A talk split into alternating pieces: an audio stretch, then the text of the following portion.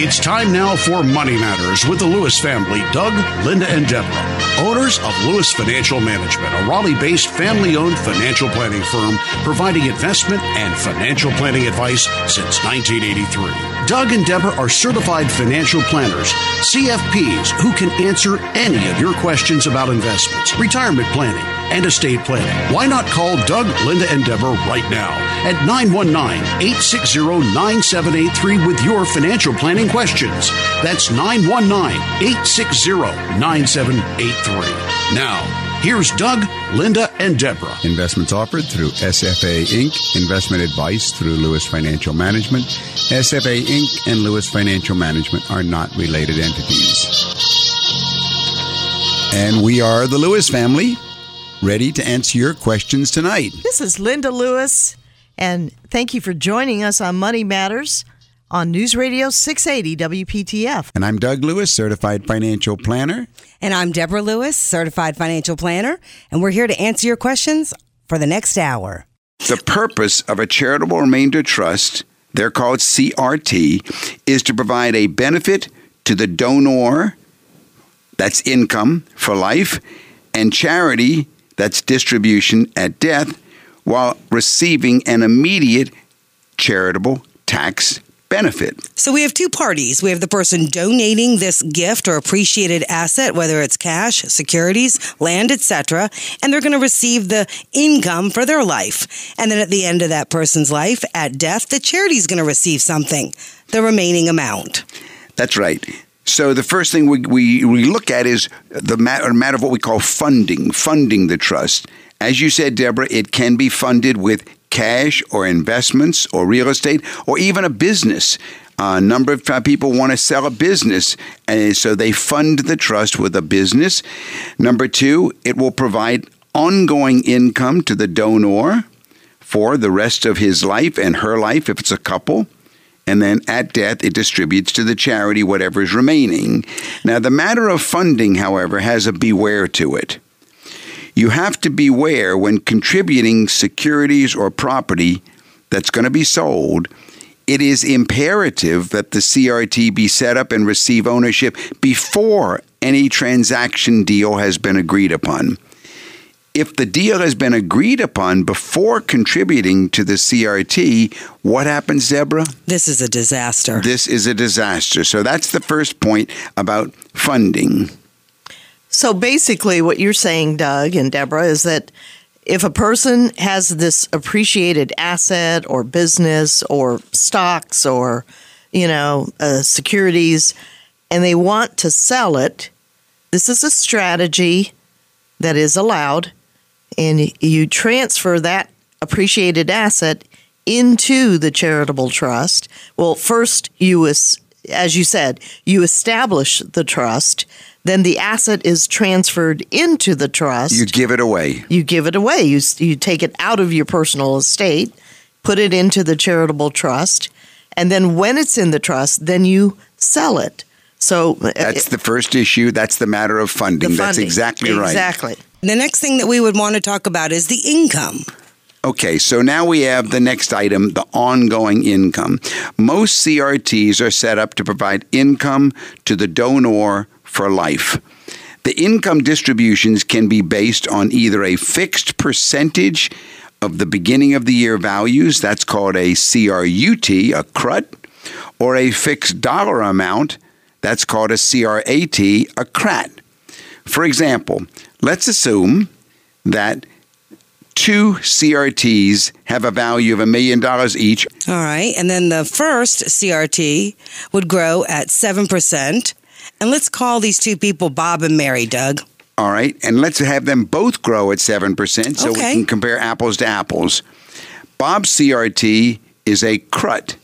So he has chosen to receive distributions of 8% per year. And Mary's CRT is a CRAT, and she's chosen to receive $80,000 per year. So one's a percentage and one's a fixed dollar amount. Right. Now, let's look at what happens. Based on these assumptions, distributions for Bob and Mary are very different.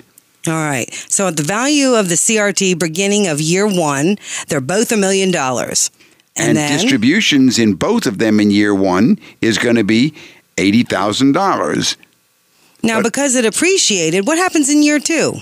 But in year two, the distributions in the CRUT go down from 80,000 to 79,200, but the distributions in the CRAT stay frozen at 80,000. So as you can see, if the distribution rate that's pouring out of the CRUT or the CRT exceeds the growth rate, Uh huh. then Bob's distributions will decrease each year while Mary's remain constant. So, choosing distribution rates and the type of trust is really key to accomplishing the goals of the donor. If you know what you're going to need from the trust after you've given it away, you need to meet with a certified financial planner. You need to uh, go through the process, what is actually allowed in the IRS code, and make certain that it's going to meet your needs. If you want to call us during the week to set up an appointment for yourself, give me a call at 919 872 7000 and we will get started. We'll make a list of the questions that are on your mind. So, another item that we need to look at is the strategy. That's right, Lynn. The strategy itself, because we just discussed the funding and the ongoing income, but now we look at the strategy. The CRT should be considered a strategy when there are two or more of the following situations exist. There might be a need for annual tax advantaged income, or if you're in a high tax bracket, or most likely if you have a highly appreciated security or other property. And lastly, if you have charitable intent. That's right. Two of those four mean the strategy is suitable for you. So let's consider Matt's circumstances. Okay. Let's- Matt is 60 years old and owns a 10% interest in a biotech company that is in the process of negotiating a sale to a large publicly held company. He believes the company will sell for 15 million.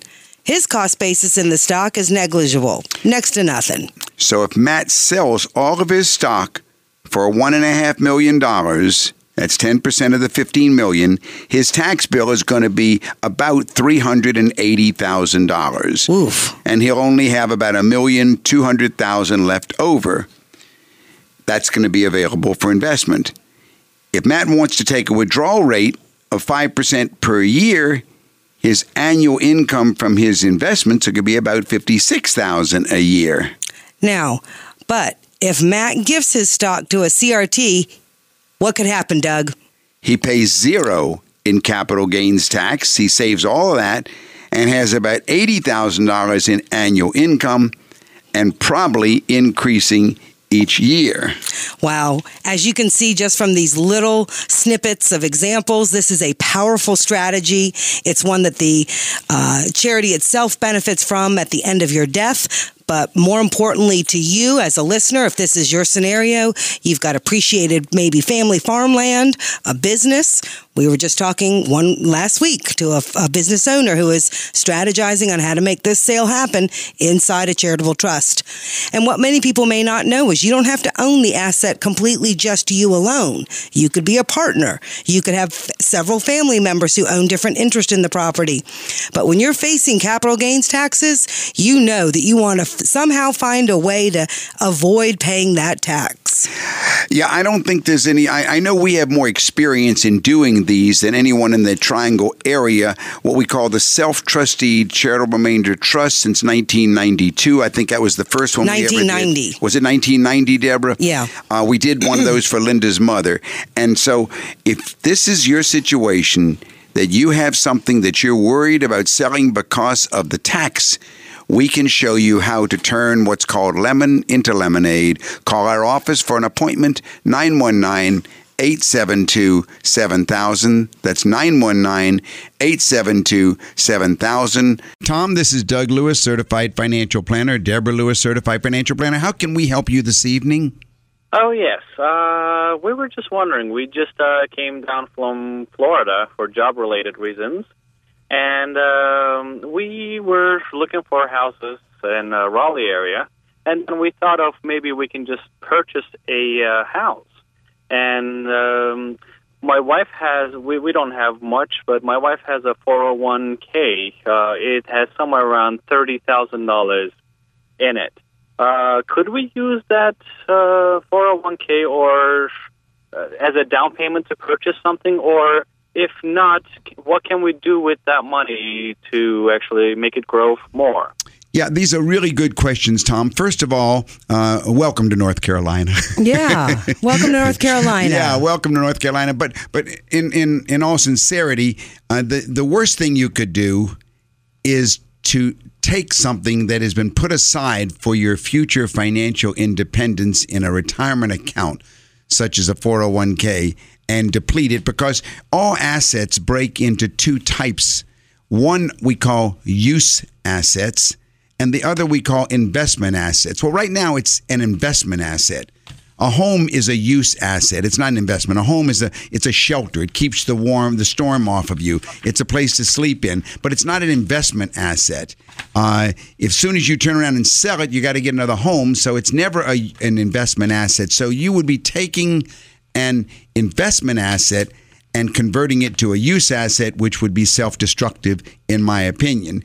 Now, then, the question is what should you do with regard to the 401k? Well, you have two choices one, leave it alone, or the other, roll it into an IRA. And I think that, uh, Deborah, I think you'd agree with me, definitely roll it into an IRA. Well, uh, did you say an old 401k, meaning she is no longer employed at the old employer's? Correct. Okay. right. So, yes, once you terminate employment, you have the right and the privilege by IRS rules to be able to leave uh, the employer and take with you what you have set aside as untaxed income. So, you now have this right to access it and move it into an IRA. Well, the I part is the individual. This is going to give you, going to give her, because it's in her name, it's going to give her the ability to create for herself her own retirement account, choose their own investments. Well, how, how old are you and how old is she? Um, uh, my wife is um, 39. Okay. 34. 39 39 to 59 which is the the minimum that you'd be able to access it she has 20 years at a minimum that she could see that grow um, 20 years on that 30000 there's no reason with choosing uh, the the right investment and vehicle inside of it that you couldn't see it double in size now when we talk about the specifics i'd want to talk to you individually and off the air but doug do you have your calendar handy i mean your uh, calculator if you'd like further information, call us at 919 872 7000 or go to our website, dougandlinda.com. That's dougandlinda.com. Yeah, I was just looking, you know, there she's so young that if we talk about another 25 years, she's only going to be what, 65 years old? Correct. We're talking about close to $200,000 if it grows at 7%. That's what I was thinking. So to deprive yourself of $200,000 uh, would You'll be never buy back those years to That's right. compound, So- even the $30,000. All right. But now the question is after you roll it out of the 401k and into an IRA, we need to remember that the 401k is what we call a chicken, Chicken house. And an IRA is what we call a chicken, Chicken. house because the chicken in our illustration is the investment, not the house. That's right. And the wolf is the IRS, IRS. that would like to eat the chickens. So as long as your chickens, the 30,000, are in a chicken house, the wolf cannot eat them. However, you want to roll your chickens to another chicken house called an IRA and select certain kinds of chickens. Well, what you don't want, you don't want things like index funds. You Well, don't want things. let's things. begin simple. You don't want cash. You don't want a- cash. You really want an investment, Right. And you want to f- choose an investment that's going to have a historical, um, uh, something you can you can track and see. Who are the managers? What was the return over the past ten years? You Right. want to choose these managers, Right. So that's the first thing. I would definitely say do it that way. Do an IRA rollover and go into an IRA custodian where they allow you to select whatever mutual funds you want by looking at the managers, the track record, the historical performances, and on that basis, make your move. On the other side, on the house side, again, I would not be buying a house right now. I'd be renting a house because if you rent, you immediately have no debt. And that's a very nice position to be in. And you get the same use out of it. Nobody on the same street that rents a house or is buying a house, They all look like the same house. People have the same protection from the elements, but you get the same use out of it without any debt. So that that that would be my approach. Now, if you have any other questions, by the way, Tom, jot our number down and go to our website. Also, our website has been recently redesigned. We've been getting a lot of feedback this past week from clients and from listeners who say they really like the new website because it has videos of Linda speaking, of myself speaking, of Deborah speaking, and a lot of information. So the website is dougandlinda.com. Dougandlinda.com.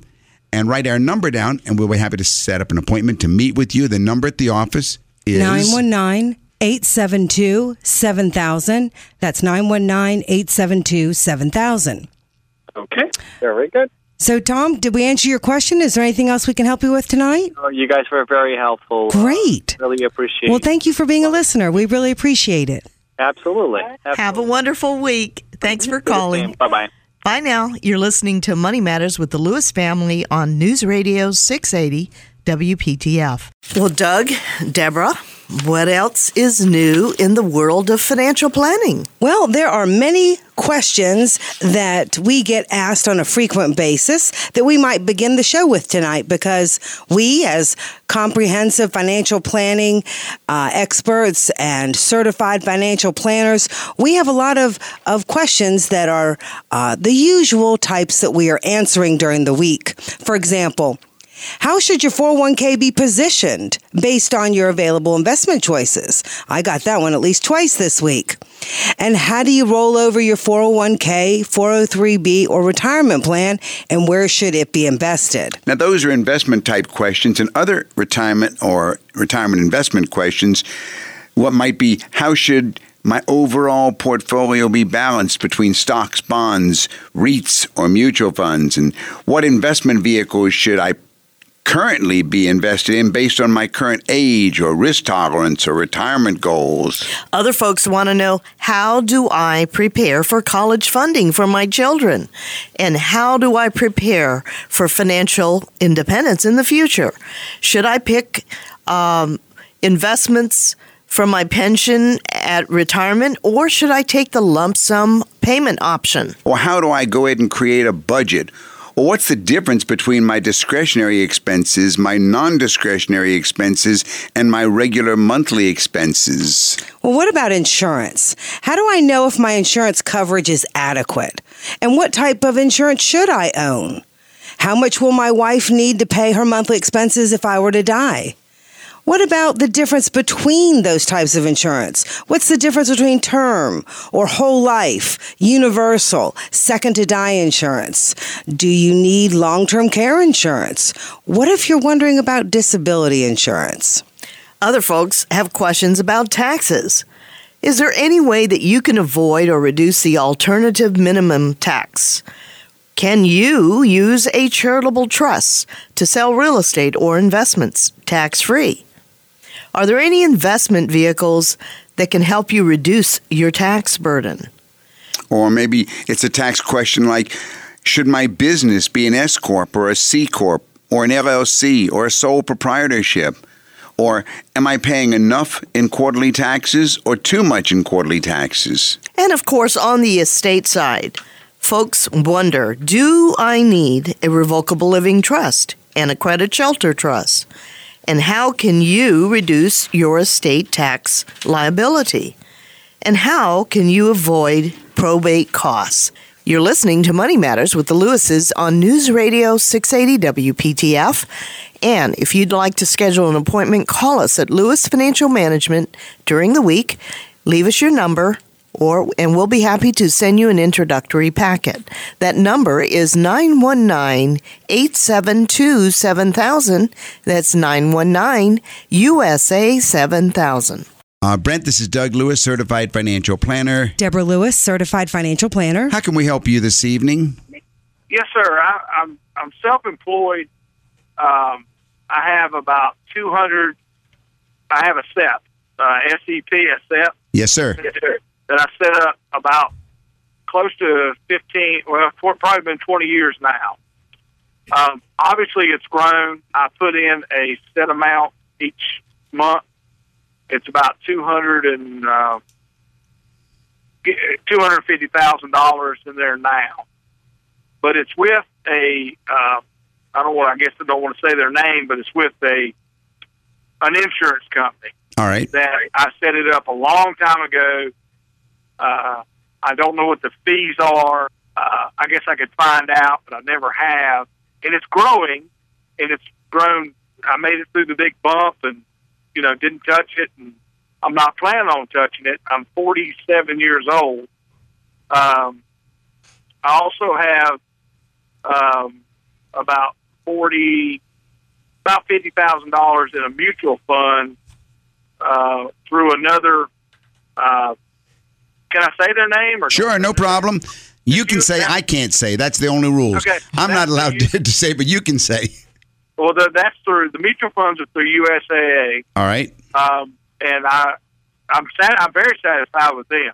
Um, I, again, I don't know what my fees are, and I can find out. But just listening to your show, I'm thinking, you know, am I am I paying something for something that All right, let's let's let's let's let's move the let's move the discussion along to get to some hard questions because I want to give you some hard answers. Okay, my hard my hard questions are, as I said, I'm 47. Gotcha. I'm employed. I will continue to work probably past 60. I'm married. Um, I have a mortgage. Um, I- I- Is your wife work? Is your wife working, Brent? No. All right. So you're the you're the sole wage earner. Any children at home? Yes, I have uh, two girls and I. All right. A- ages of your girls? They're under six. All right. And uh, have you accumulated anything else other than the two hundred and fifty thousand in your SEP IRA and the fifty thousand in your mutual fund? No, I have about probably forty thousand in my checking account. All right. Now tell me a little bit about your income, and then we can go to some uh, some questions. Either you for, formulate them, or I'll throw them at you, and we'll get them out of you. But what's your income? Uh, well, it used to be a lot more. Now it's about one hundred fifty thousand dollars. About one hundred fifty thousand a year. That's net after the expenses of your business. Uh, yeah, between that, between it depends on the year.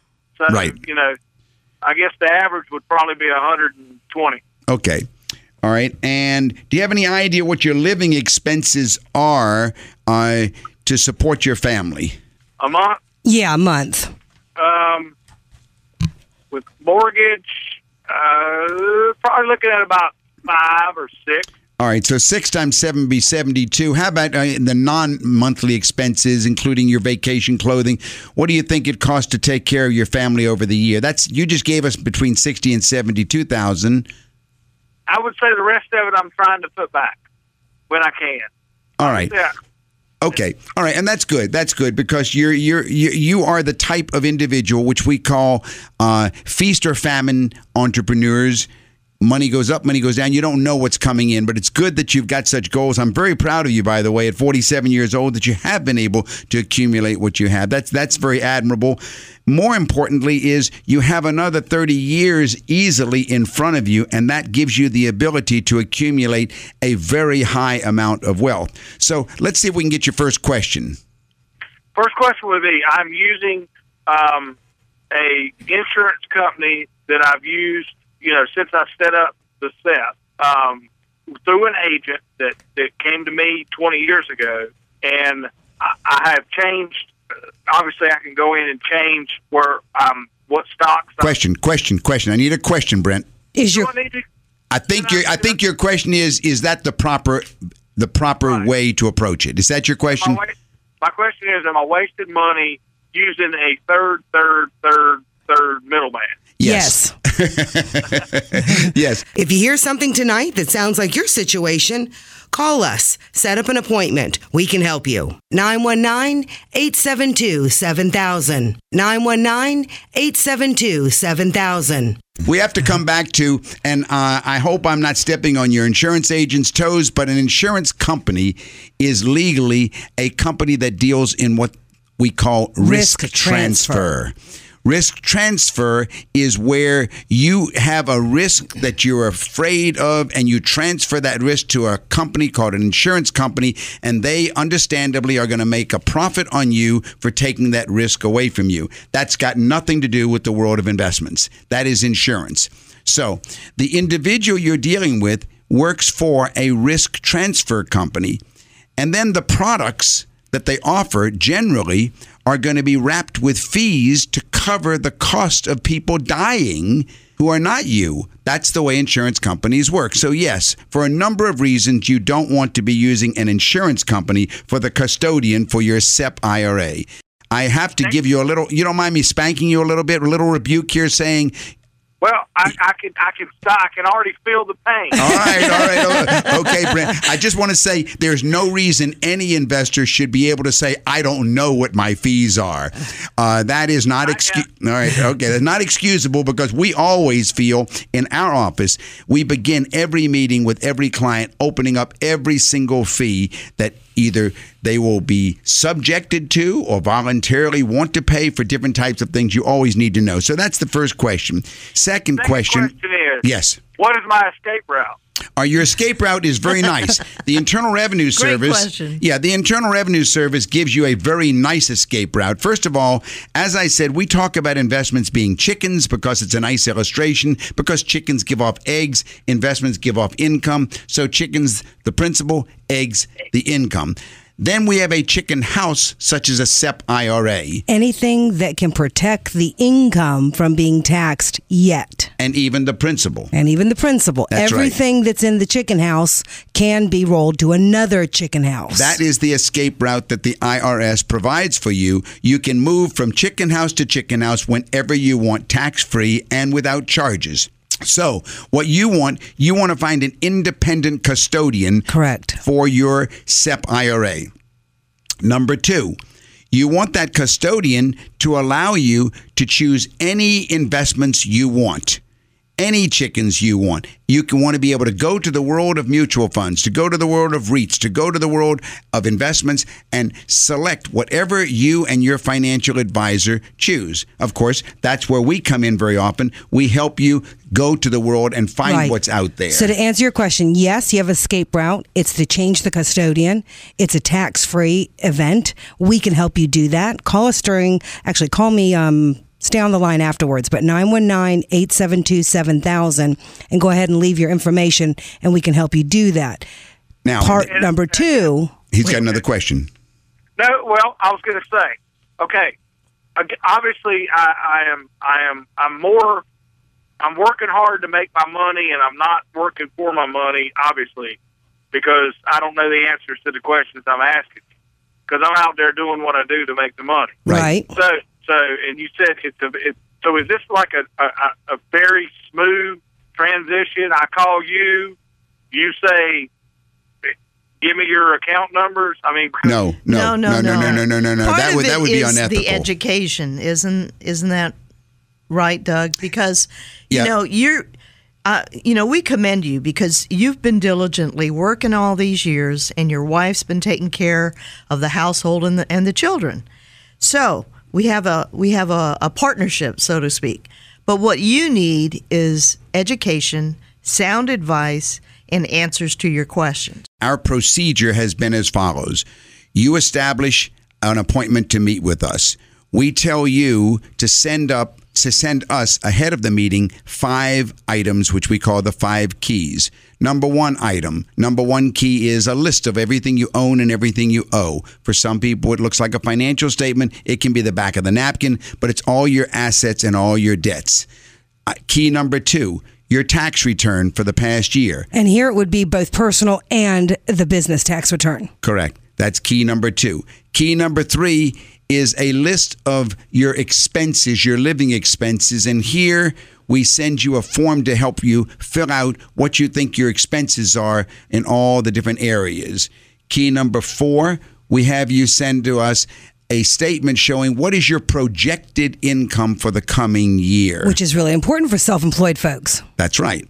All right. And then for some people, key number five, which would not be you, would be a most recent pay stub. But with those five items in our office and with you on the calendar, then as Linda said, you come to the meeting with a list of all the questions you want answered, and we educate and we answer every question and we do all of the all of the education and only after that meeting if you decide to proceed with us and you're comfortable then we start doing the implementing of the the different things like the rollover. There's two things you should be doing by the way. You've only talked about the one. There's another one I want to tell you that you should be doing but that first piece of doing the IRA rollover from one SEP custodian to another, that would only be after you're comfortable that we as fiduciaries are giving you the advice which is in your best interest, not our best interest. Then the second item that I think you should be doing for your future is you should be doing what we call a pay yourself first plan because you do have at your income level, at your young age, and with your accumulation thus far, you have the ability to accumulate a number of millions of dollars. Yes, you do. And we have many clients that have gone through the the stages from their 40s to the 50s to the 60s, the 70s, and we have some who are now already in their late 80s and moving into 90 now. So, Well, see, that's why I call. Oh, well, they, well you're Well, right on good. time. I, I love talking to 40 some year olds because they are they're the best ones. They see the big 50 coming up, and at the same time, they've got enough years to to compound. really that's right to really have impact so so the SEP helps us on one pa- one pocket on our pair of pants you know for thinking about all everything we own. The other side that Doug's referencing is personal assets assets outside of retirement accounts so we'll we'll address both And for that meeting, we do not recommend you buy anything. There's no sales pitch or anything. You're buying advice. For that meeting, you'll be paying us an hourly fee, and we don't talk about our fees on the air, but I will tell you, you'll be very comfortable. It's a straight hourly fee that we charge you for advice, and only after you're comfortable, then do we proceed uh, to the next step, however you want to go. You're listening to Money Matters with Doug, Linda, and Deborah Lewis. Call to make an appointment with Deborah Lewis, certified financial planner of Lewis Financial Management. Call 919 872 7000 or visit our website, dougandlinda.com. Yes, and, and you know, I don't want to. I don't want to send a plug, but that's exactly what Clark Howard said. well, good. that's okay. He said, "Get the fee only advice."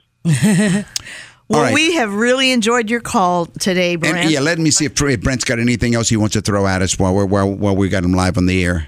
Well, I, I, I do have one more. Uh, Yeah. I have a I have a business partner, and I, would that affect if you know we have the SEP?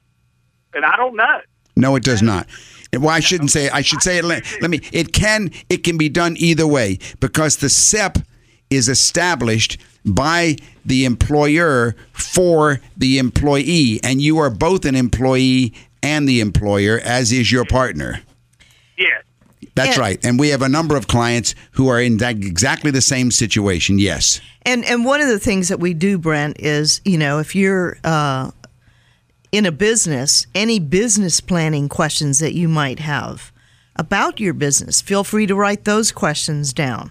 And then when you and your wife come in as a couple, we'll go over all of this and we'll review what is your financial statement. And you know we'll look at is it an LLC, is it an S corp, et cetera? And what is the best fit for you in your situation based on what your goals, your objectives, and your needs are currently and for the future. Okay. Well, thank you very much. Give us a call. We'll get your phone number. We'll set up in a meeting to meet with you. I'm looking forward to meeting with you, Brent. Yes, sir. I'm a very good-looking man. Give us a call during the week at Lewis Financial Management. Make an appointment to sit down face to face and discuss your, your situation. The number at our office during the week is 919 872 7000. That's Lewis Financial Management, 919 872 7000. Linda, Deborah, what's new in the world of estate planning? Well, there was a very interesting article about the power of planning together. And uh, What an interesting article. It really was. Did it remind you of several different family situations we had worked with in our office? Yes, indeed. There was this lady, and she was interviewed, and she said, You know, it hit me very hard when my husband Jim was diagnosed with multiple myeloma. He had a stem cell transplant that they said would prolong his life three to four years, and I'm just so thankful that he lasted seven. Those seven years were truly wonderful. So after Jim's diagnosis, Jackie, that's this lady's name, decided to retire from her longtime position as a director of a private school and to stay close to her husband. And that's what many people do is when life changes, we make an immediate change. And this was really good because she says, we found ways to block out the world and genuinely be together. And she goes on to say that they focused on their family because all of a sudden, Estate planning was much more than just forming wills and trusts, and she knew immediately this is not a do it yourself activity. Yes, uh, Deborah, the, the key to a successful plan is to create an open dialogue with your family and involve them in the process. And how did Jim, this individual that passed away, he, he how did he get the conversation going in the beginning? Well, Jackie recalls that he persuaded her to put him in the center of the living room. And you can just imagine, you know, here they are at a family gathering and asked him pointed questions in front of the whole family. And in time, his openness rubbed off on all her siblings. And now their families have come together, and everyone seems to feel comfortable talking about very sensitive financial issues. And you know, what's funny is I think the more we help families, we're finding out that this is a multi generational conversation. So where it might have been that, it, you know, I don't know, maybe decades ago it was just mom and dad and they have a discussion about their own wealth and when they pass away then then junior and and you know the sister, you know, find out what has happened. That's no longer the case. No. What we're finding out is that many families want to come in together and they want the adult children to be involved in their 40s and 50s so that long before mom and dad are ailing or uh, in, incapable of taking care of themselves and, or their financial matters, that the children are aware of what's going on in mom and dad's situation, but also getting a really good education on how to, at a very at a much earlier age than maybe mom and dad did, get on top of their own financial issues. So, you know, sometimes it's a sudden illness, and other times it's a terminal illness, but you have time to prepare for the departure of the person that's ill. And as you said, Deborah, sometimes it's many family members. Maybe there's a family farm or a family business and everybody's been working and being busy and having children and et cetera, et cetera, taking vacations together. But when an event such as a terminal illness or a car accident or dementia, you know, th- these conversations need to be had to to look at sensitive issues that are present and also to plan for the future and to prepare family members at, at various stages.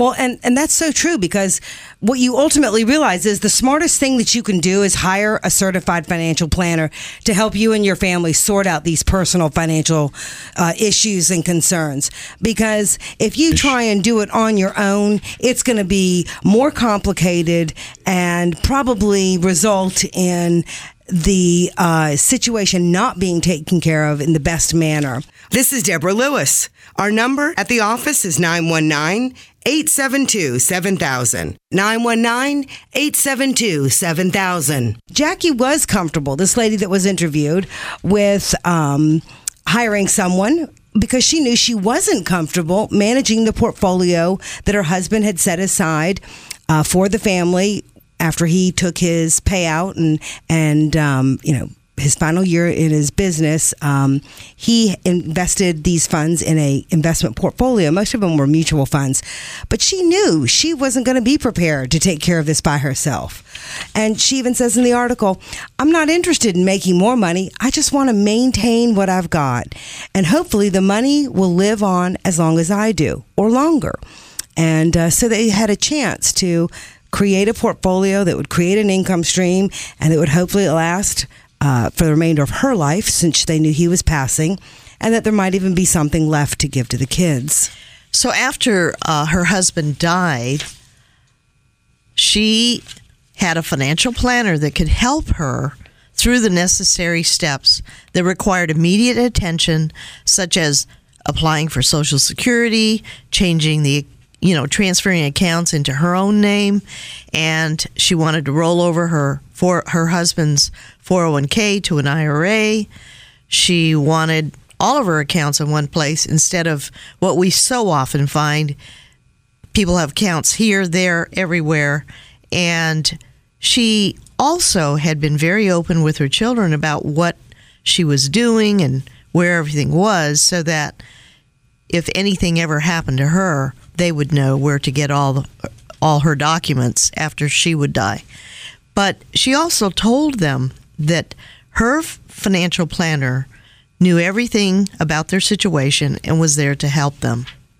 Yeah, we often hear that. I've left a note on the office desk at home in case of emergency. Call Lewis Financial Management. and it's kind of funny, but it really is. Some of your thoughts are, well, who would know how to get started and, um, you know, digging through anything if, God forbid, something did happen. Well, when asked what her parting advice for others was, she said, just get the family conversation started. It's just easier as everyone becomes more comfortable.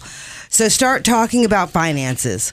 When raising our children, nothing it was when we were raising our children, nothing was ever off the table, and that's how it should be. So I hope you enjoyed the article and take her advice. Take some time to start talking about uh, what would happen and uh, who would be the person you would contact. You're listening to Money Matters with the Lewis family from Lewis Financial Management in Midtown Raleigh on News Radio 680 WPTF. Call us at 919 872 7000. That's 919 USA uh, 7000 to schedule your appointment regarding your financial planning issues. This is Doug Lewis, certified financial planner. How can I help you? Hi, we're in our middle 50s and we're about to make an appointment to either have a living trust or a will, and I don't know the difference between them. What would be the best for us? Now, you say that you're getting ready to have a meeting with the financial planner? Well, no, with a lawyer. We really need to have something set up because our adult kids really don't know what we have, and we just need to have the difference between a living trust and a will. Right. I can help you understand a little bit, but I, my first advice is don't meet with the attorney first. Meet with a certified financial planner that will educate you on how it ties together everything that you've got and then go to the attorney next. It will cost you much less that way. Is that right? Yes, because so many times I see clients coming to me with unfunded living trust and I ask them, why'd you do it? And they say, well, my attorney said I should do it. I say, well, wonderful. You realize you've got a toothless dog here. You created a trust, but it's not going to do a single bit of good for you because the benefits that you're expecting to get from it won't happen unless it's been funded. Well, the attorney never told me about funding them. And the attorney generally doesn't do the funding and so forth. So I would recommend that you meet with a fee based certified financial planner. That's someone who you're going to pay a fee for. He's not going to try and sell you anything but he will go ahead and look at your assets. There are many cases that, where you don't need a living trust and many cases that you do. There are many attorneys that don't like living trust because it cheats them out of fees later on. Uh, that's the view of some attorneys. And there are many who feel that it's the best thing there is. Our number in Raleigh is 919 872 7000. That's 919 USA 7000. Now, to give you some quick little down and dirty pieces of information so that I haven't failed to answer your question. A living trust is generally revocable, which means that you can change your mind anytime between now and the time you die. It has two sections to it generally. One section deals with the things that you want to happen during your lifetime. Those are called the living provisions. And then you have the testamentary provisions or what you want to do happen at your death. And that's the same thing as a will. So it's got two provisions in there. Obviously, a will has nothing to do with your during your lifetime, but a living trust has two parts. It functions both during your lifetime and at your death. The IRS tells you that the revocable living trust has no taxable benefit to you whatsoever because you can change your mind. But the reason people very often want a revocable living trust is that it avoids the cost of probate at death because if you put everything you own in the name of this revocable living trust while you're alive, then at the time you die, you personally didn't own anything. This trust owned everything. And so there's nothing to go through probate and all of the fees that you would generally pay an attorney to probate your estate are avoided. That's one reason people like revocable living trust. Another reason people like revocable living trust is that at death, you know how there's very often a nine month delay to go through the probate process? Right. Well, there's no delay. Anything that's in the trust can be distributed immediately according to the provisions in the trust. A third reason people like revocable living trust are confidentiality. At the time that you die, only the stuff that you own personally, in other words, only things that are not owned by this trust, are in the newspaper or available for public disclosure. Trust assets are never available to the public knowledge. Another reason that people like revocable living trust, probably one of the most important reasons that I recommend them for my senior citizens, is in the sake of incapacitation. If you don't die, but you get disabled, if you get paralyzed, you don't have to use a power of attorney to, or a person doesn't have to have a power of attorney to continue to administer your assets, to take things from your investments, to pay your medical bills, and so forth. Those are the reasons people want a revocable living trust. The differences between a revocable living trust and a will are basically the lifetime provisions. In other words, the what if I'm incapacitated? What if I'm disabled? There are obviously no, nothing like that in a will because a will doesn't start happening until you die. But a revocable living trust starts happening today. But the other thing you need to understand is all people don't need revocable living trust and all assets can't go into revocable living trust such as your retirement accounts and your IRAs. And then there's the question of do you want one revocable living trust for the two of y'all, or do you want separate ones? Uh, really, you need to meet with a financial planner who can go over your assets. He's got to see everything. The Right. attorney, the attorney done- doesn't look at your assets. You, you need to understand that. When you meet with the attorney, you won't bring him copies of all your bank accounts and copies of your brokerage funds and all of that. But when you meet with the financial planner, yes, he wants to see everything that you own so he can then get a picture and tell you whether he thinks it's worthwhile for you to pay the additional cost to have a revocable living trust produced. Now, we've moved 19 times all over the country, That's and that- we never know if we're going to move again. That's another reason that many people like revocable living trust. That's a very good reason that people choose revocable living trust is because the probate process at death, if you die tomorrow and you own things in different states, very often you've got to go through probate in each of those states if you own it in, uh, outright. But if you own it in revocable living trust, you don't. I see. You see, each one of these issues is a question that really needs to be outlined much more in detail in front of a financial planner. Sure. Does, does that help you at all to get started? Yeah, that's that's great. Some attorneys are excellent estate attorneys, and I, I know some really top estate planning attorneys. Others say they're estate attorneys, but they've got a little software package that you push a button and it prints out a will and fill in and makes it makes them look like, but they, they really are not estate attorneys. Uh, and the financial planner can help you evaluate the competency of an attorney. There's one brochure that I have that I'd be happy to send to you about estate planning. And if you'd like to call the office in Raleigh, it's 872 7000. That's USA 7000. I'll be happy to mail it to you. Okay. Well, Okay. That sounds just absolutely wonderful. Thank All you right. so much. Thank you so much for calling. Bye. Goodbye now. Well, you know, Doug and Linda, there are things that married couples should talk about uh, when planning for retirement. And before uh, we move into that, I- I guess it, it's something that just is a conversation. So take out a pen and paper, write down our number. It's 919-872-7000. Hold on to that pen and paper and maybe you'll get some ideas of things you should talk about. Yeah, the first thing to do for married couples when thinking about planning for retirement is to make sure that you're on the same page as soon as possible. Because when they discuss the future, couples in their 60s, couples in their 50s often put the focus on their children, on their grandchildren, on the needs of their aging parents. If they get around to talking about themselves at all, they might discuss an upcoming vacation or something that needs fixing around the house. But what they tend to skip over is what's going to happen once they retire, and that's a mistake. What will their life look like together? Do their individual visions match up, or is there a complete disconnect?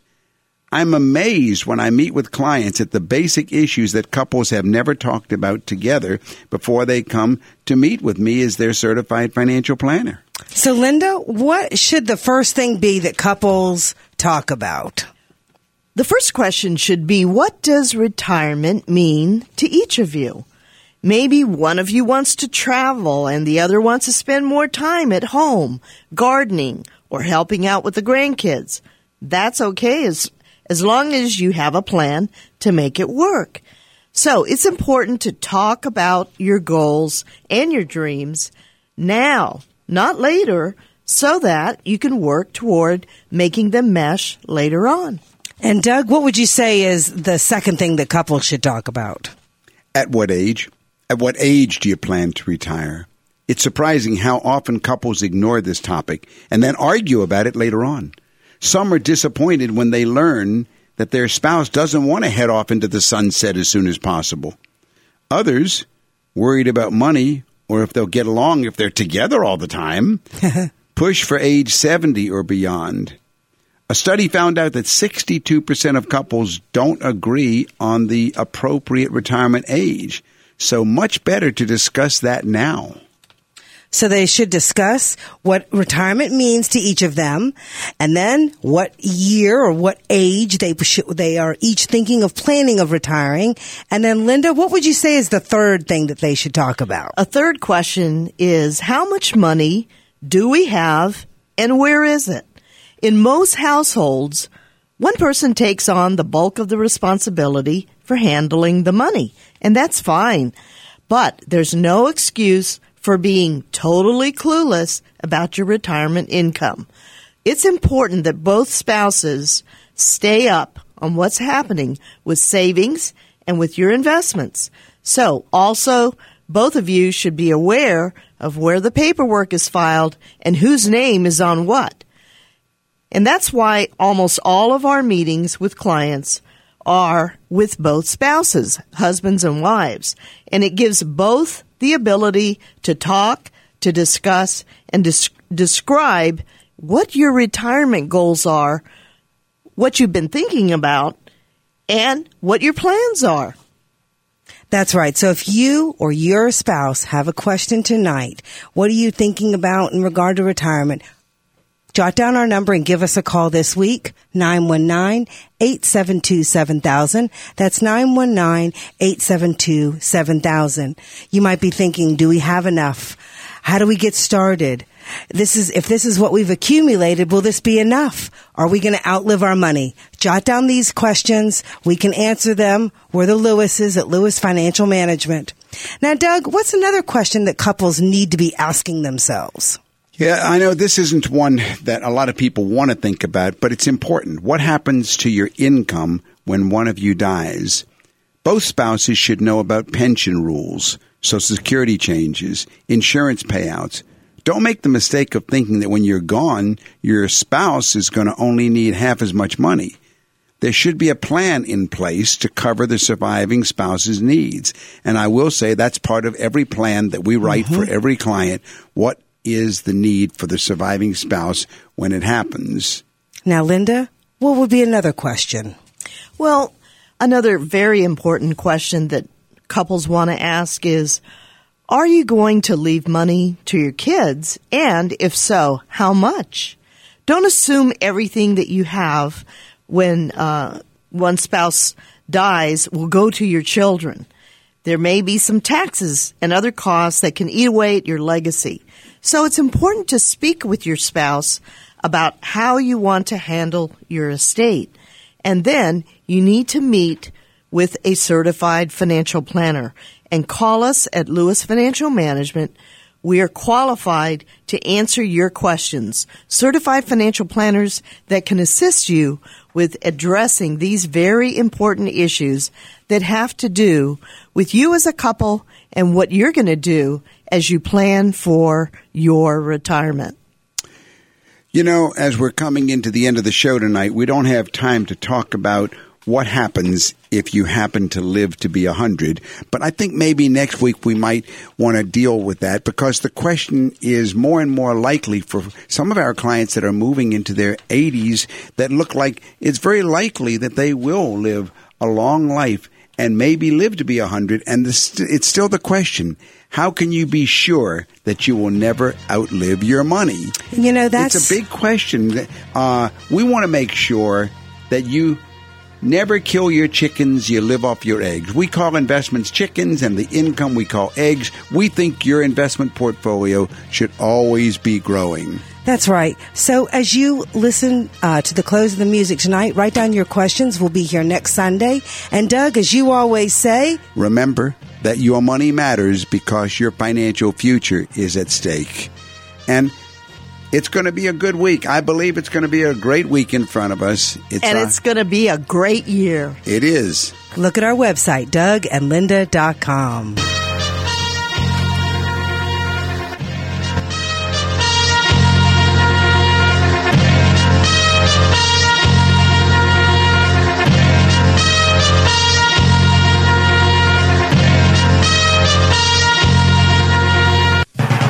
You've been listening to Money Matters with the Lewis family, Doug, Linda, and Deborah. Money Matters provides you with a personal financial hotline on any subject where money really matters. For more information, call Doug, Linda, or Deborah in Raleigh at 919 872 7000. That's 919 USA 7000. Or go to DougAndLinda.com and listen again next Sunday at 6 p.m. for more Money Matters with the Lewis family